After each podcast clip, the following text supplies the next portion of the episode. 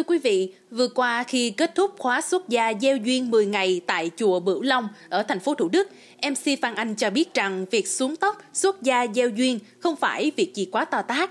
Không chỉ anh mà trước đó cũng đã có nghệ sĩ trải nghiệm làm tu sĩ và đã ngộ ra được rất nhiều bài học quý sau nhiều ngày ở khóa tu.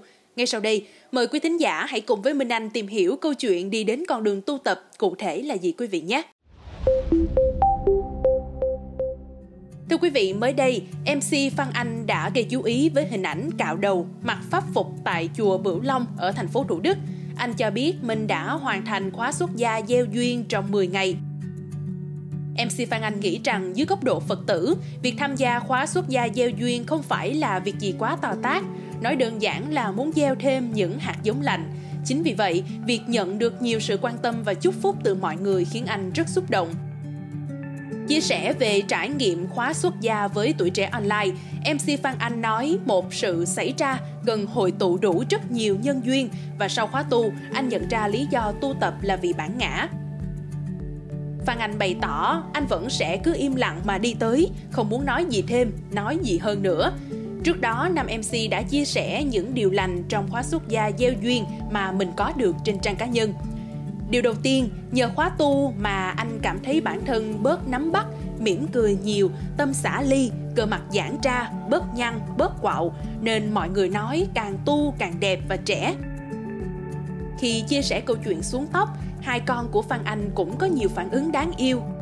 Bé Bu thì nói con bớt yêu bố đấy, ông Bin thì bảo con không nhìn bố nữa đâu. Đến khi được cầm điện thoại, anh gửi hình, xem xong một ông con thì cười, một ông khóc, về đến nhà, một ông ôm anh thật chặt như an ủi. Tuy nhiên, MC Phan Anh nghĩ mình đẹp và trẻ không quan trọng bằng việc xuống tóc.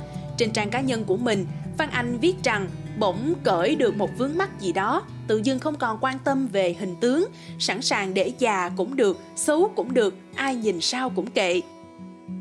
Được tiếp xúc với các vị sư lớn, hiện nguyện viên nhiệt tình, bạn đồng tu cởi mở và nhiều Phật tử là điều lợi lạc thứ hai khi MC Phan Anh tham gia tu tập.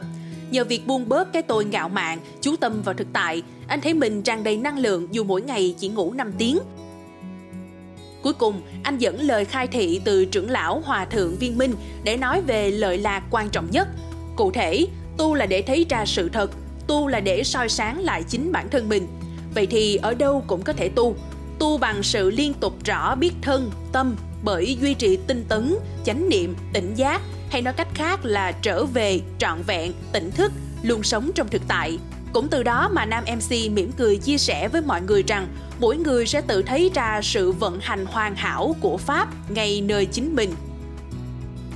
Thưa quý vị, thật ra chuyện các nghệ sĩ đi tu tập ngắn ngày cũng không phải là chuyện gì xa lạ Trước đó, sau chuyến đi thiện nguyện ở miền Trung vào năm ngoái, MC diễn viên Đại Nghĩa đã tham gia khóa tu xuất gia gieo duyên tại chùa Huyền Không ở thành phố Huế, tỉnh Thừa Thiên Huế.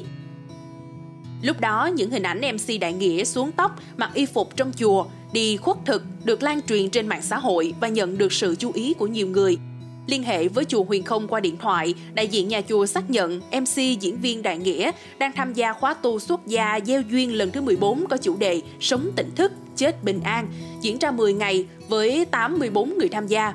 Người tham gia khóa tu này sẽ được nhà chùa hướng dẫn học pháp, hành thiền, tụng kinh, pháp đàm, trà đàm, chia sẻ, trì bình khất thực, Bên cạnh đó, đại diện chùa Huyền Không cho biết thêm, trong 10 ngày tham gia khóa tu, người tham gia tuân theo các quy định của nhà chùa và không dùng điện thoại di động. Vì vậy, trong thời gian này, MC Đại Nghĩa đã tắt máy điện thoại. Trước khi quyết định tham gia khóa tu, MC Đại Nghĩa đã đăng tải hình ảnh chuyến hoạt động thiện nguyện ở miền Trung. Anh viết trên trang cá nhân rằng dù gấp gáp, nhưng cuối cùng anh cũng có thể thu xếp được để ra với Huế ngay trong những ngày mưa gió này. Những chuyến đi như thế này chưa bao giờ là sung sướng, nhưng cũng chưa có ai cảm thấy cực khổ để phải than vãn. Giờ thì mọi người đã phải lên máy bay về lại thành phố Hồ Chí Minh, còn anh thì đã lui về chốn của mình. Anh sẽ sống ở nơi mình nghĩ mình luôn thuộc về và làm điều mà anh nghĩ là lẽ ra mình đã phải làm từ rất lâu rồi. Thưa quý vị, MC Đại Nghĩa là một trong những nghệ sĩ có nhiều đóng góp cho các hoạt động thiện nguyện, giúp đỡ người dân có hoàn cảnh khó khăn nhất là người dân bị lũ lụt ở miền Trung, bị hạn mặn ở miền Tây Nam Bộ, giải cứu nông sản. Đặc biệt trong đợt dịch Covid-19, anh cũng đã kết nối, cung cấp rau xanh cho người dân thành phố Hồ Chí Minh trong thời gian giãn cách xã hội. Ngoài ra, MC Đại Nghĩa còn lập nên tài khoản An Vui với sự đóng góp của các nhà hảo tâm để thực hiện các hoạt động thiện nguyện, hoạt động thu chi cũng được anh công bố rõ ràng. Được biết thì MC Đại Nghĩa đã ăn chay trường từ cuối năm 2010 đến nay. Dù khóa tu anh tham gia đã kết thúc khá lâu, nhưng anh vẫn ăn chay như một thói quen của mình. Trên mạng xã hội, YouTube, cá nhân, anh thường xuyên chia sẻ bí quyết nấu ăn các món chay, thu hút sự quan tâm của nhiều người.